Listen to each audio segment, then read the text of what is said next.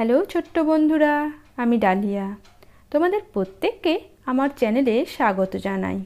আশা করি তোমরা সবাই খুব ভালো আছো। আজ আমি তোমাদের উপেন্দ্রকিশোর রায়চৌধুরীর লেখা গুপি বাঘার গল্পের সেকেন্ড পার্ট পড়ে শোনাবো। চলো শুরু করি। সেখানে গান বাজনা যা হলো, সে আর বলে কাজ নেই। তারপর তাদের বিদায় করবার সময় ভূতেরা বলল, তোরা কি চাস? গুপি বলল, আমরা যেন গেয়ে বাজিয়ে সকলকে খুশি করতে পারি। ভূতেরা বলল, তাই হবে। তোদের গান বাজনা শুনলে আর সে গান শেষ হওয়ার আগে কেউ সেখান থেকে উঠে যেতে পারবে না। আর কি চাস? গুপি বলল আমাদের যেন খাওয়া পড়ার কষ্ট না হয়। এ কথায় ভূতেরা তাদের একটা থলে দিয়ে বলল, তোরা যখন যা খেতে পড়তে চাস, এই থলের ভেতর হাত দিলেই তা পাবি। আর কি চাস? গুপি বললে, আর কি চাইব তা তো বুঝতে পারছি না। ভূতেরা হাসতে হাসতে তাদের দুজনকে দুজোড়া জুতো এনে দিয়ে বলল, এই জুতো পায়ে দিয়ে তোরা যেখানে যেতে চাইবি, অমনি সেখানে গিয়ে হাজির হবি তখন তো আর কোনো ভাবনাই রইল না। গুপি আর বাঘা ভূতেদের কাছে বিদায় হয়ে সেই জুতো পায়ে দিয়েই বলল, তবে আমরা এখন রাজবাড়ি যাব। অমনি সেই ভীষণ বন কোথায় যেন মিলিয়ে গেল। গুপি আর বাঘা দেখল তারা দুজনে একটা প্রকাণ্ড বাড়ির ফটকের সামনে দাঁড়িয়ে আছে। রাজবাড়ির ফটকে দারোয়ান দাঁড়িয়েছিল তারা গুপি আর বাঘাকে সেই ঢোল নিয়ে আসতে দেখেই দাঁত খিচিয়ে বলল, এই ও, কাহা যাতা হ্যাঁ গুপি থতমত খেয়ে বলল, বাবা, আমরা রাজা মশাইকে গান শোনাতে এসেছি। তাতে দারোয়ানগুলো আরও বিষম চটে গিয়ে লাঠি দেখিয়ে বলল, ভাগো হে আসে গুপিও তখন নাক ছিটকিয়ে বলল, ইস, আমরা তো রাজার কাছে যাবই। বলতেই অমনি সেই জুতোর গুণে তারা তৎক্ষণাৎ রাজামশাইয়ের সামনে গিয়ে উপস্থিত হলো। রাজবাড়ির অন্দরমহলে রাজামশাই তখন ঘুমিয়ে আছেন। কথা নেই, বার্তা নেই, গুপি আর বাঘা সেই সর্বনেশে ঢোল নিয়ে হঠাৎ গিয়ে উপস্থিত হলো। জুতোর এমনি গুণ, দরজা, জানলা সব বন্ধ রয়েছে, তাতে তাদের একটুও আটকায়নি। রাজামশাই লাফিয়ে উঠে পাগলের মতো ছোটাছুটি করতে লাগলেন। রাজবাড়িময় হুলুস থুলুস পড়ে গেল। বেগতিক দেখে গুপি আর বাঘার মাথায় গোল লেগে গেল। তারা যদি তখন শুধু বলে, আমরা এখান থেকে অমুক জায়গায় চলে যাব তবেই তাদের জুতোর গুণে সব ল্যাঠা চুকে যায়। কিন্তু সে কথা তাদের মনেই হলো না। শেষে রাজামশাই হুকুম দিলেন, বেটাদের নিয়ে তিন দিন হাজতে ফেলে রাখো। তারপর বিচার করে হয় এদের মাথা কাটবো, না হয় কুত্তা দিয়ে খাওয়াবো। হায় গুপি, হায় বাঘা।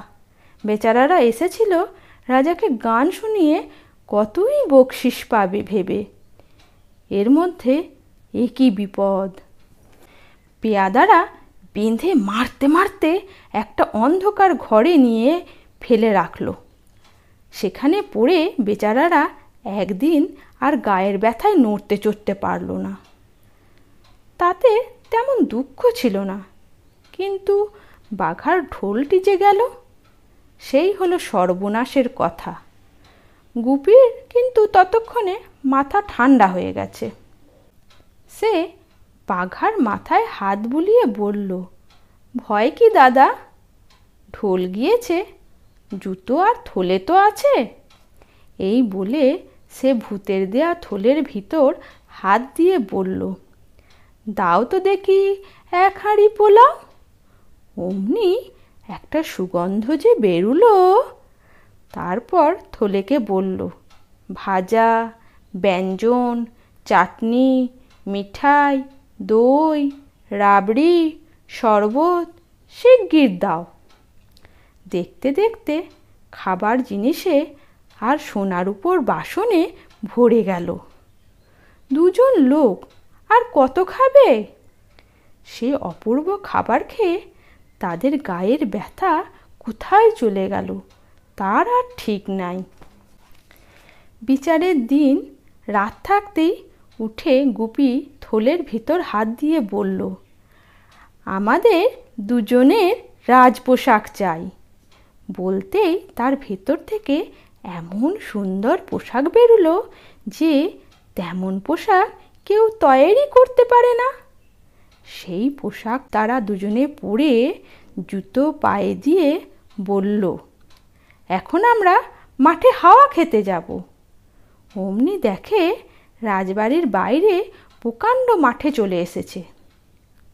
দূর থেকে তাদের আসতে দেখে রাজার লোক ছুটে গিয়ে তাকে খবর দিয়েছিল যে মহারাজ, দুজন রাজা আসছেন।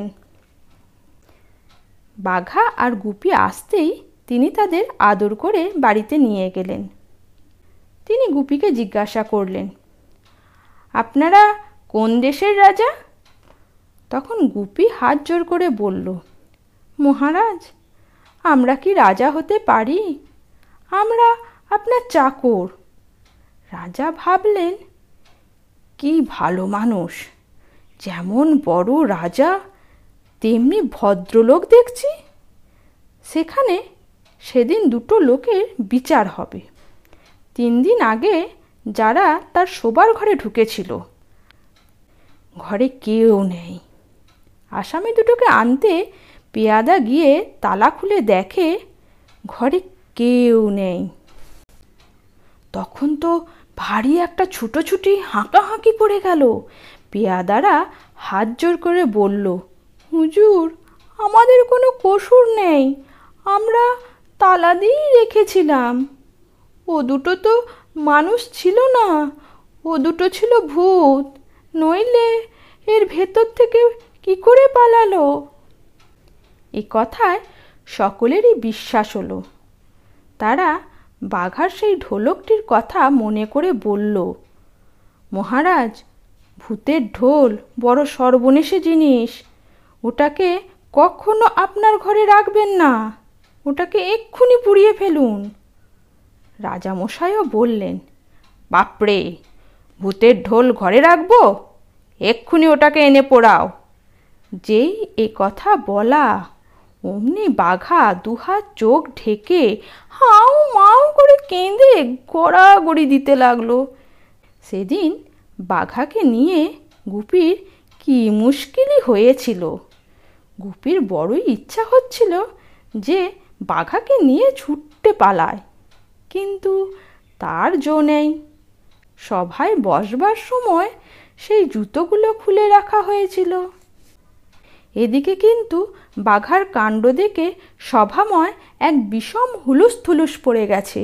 সবাই ভাবছে বাঘার নিশ্চয়ই একটা ভারী অসুখ হয়েছে। রাজবাড়ির বদ্যি ঠাকুর এসে ওষুধ দিয়েছেন। যা হোক, বাঘা যখন দেখল, তার কান্নাতে ঢোল পোড়াবার কথাটা চাপা পড়ে গেছে, তখন তার মনটা কত ঠান্ডা হলো। রাজামশাই তাকে খুব যত্ন সঙ্গে, রাজামশাই তাকে খুব যত্নের সঙ্গে তার ঘরে শুইয়ে রেখে এলেন। গুপি তার কাছে বসে হাওয়া করতে লাগল। এদিকে রাজামশাই সভায় ফিরে এলে দারোগামশাই বললেন, মহারাজ, একটা কথা আছে। অনুমতি হয় তো বলি। মহারাজ বললেন, কি কথা? দারোগা বললেন, মহারাজ, ওই যে লোকটা গড়াগড়ি দিয়ে কাঁদল, সে আর তার সঙ্গের ওই লোকটা, সেই দুই ভূত। আমি চিনতে পেরেছি। এ কথা নিয়ে সভার মধ্যে ভারী কানাকানি শুরু হলো। কেউ বলল, রাত্রে ঘুমের ভেতরে ও দুটোকে পুড়িয়ে মারুন না। স্থির হলো যে একটা বাগান বাড়িতে তাদের বাসা দেয়া হবে। রাজামশাই বললেন, সেই ঢোলকটাকেও তাহলে ওই বাগান বাড়িতে নিয়ে রাখা যাক। বাগান বাড়ি পোড়াবার সময় একসঙ্গে সকল আপদ চুকে যাবে। দারোগার ওপর হুকুম হয়েছে। সেদিন সন্ধ্যার সময় সেই বাগান বাড়িতে মস্ত ভোজের আয়োজন করতে হবে। খাওয়া দাওয়ার পর গুপি আর বাঘা ঘুমিয়ে পড়লে তারা সকলে মিলে সেই কাঠের বাড়ির চারিদিকে আগুন দিয়ে তারা পালাবার পথ বন্ধ করবেন। গুপি আর বাঘা ভাবল যে লোকজন চলে গেলে তারা গান বাজনা আরম্ভ করবে। কিন্তু দারোগাবাবু তাদের ঘুম পাড়াবার ব্যবস্থা করলে গুপি বাঘাকে নিয়ে গিয়ে বিছানায় পড়ে নাক ডাকতে লাগল। একটু পরেই গুপি আর বাঘা দেখল যে লোকজন সব চলে গেছে। কারও সারা শব্দ নেই। তখন তারা দুজনে বারান্দায় এসে ঢোল বাজিয়ে গান জুড়ে দিল। এদিকে দারোগা মশাই তার লোকেদের বলে দিয়েছেন, তোরা প্রত্যেকে দরজায় বেশ ভালো করে আগুন ধরাবি। খবরদার, আগুন ভালো করে ধরলে চলে যাসনি যেন। তিনি নিজে গিয়েছেন সিঁড়িতে আগুন ধরাতে। আগুন বেশ ভালো মতোই ধরেছে। দারোগামশাই ভাবছেন, এই বেলা ছুটে পালাই। এমন সময় বাঘার ঢোল বেজে উঠল। গুপিও গান ধরে দিল। আগুন তখন বেশ ভালো মতোই ধরেছে, কিন্তু গানের গুণে কারুর নড়বার জোর রইল না। দারোগামশাই আর তার লোকেদের সকলকে পুড়ে মরতে হলো। বন্ধুরা, আজ এই পর্যন্ত। আবার এই গল্পেরই থার্ড পার্ট নিয়ে ফিরে আসব তোমাদের কাছে। ভালো থেকো, টাটা।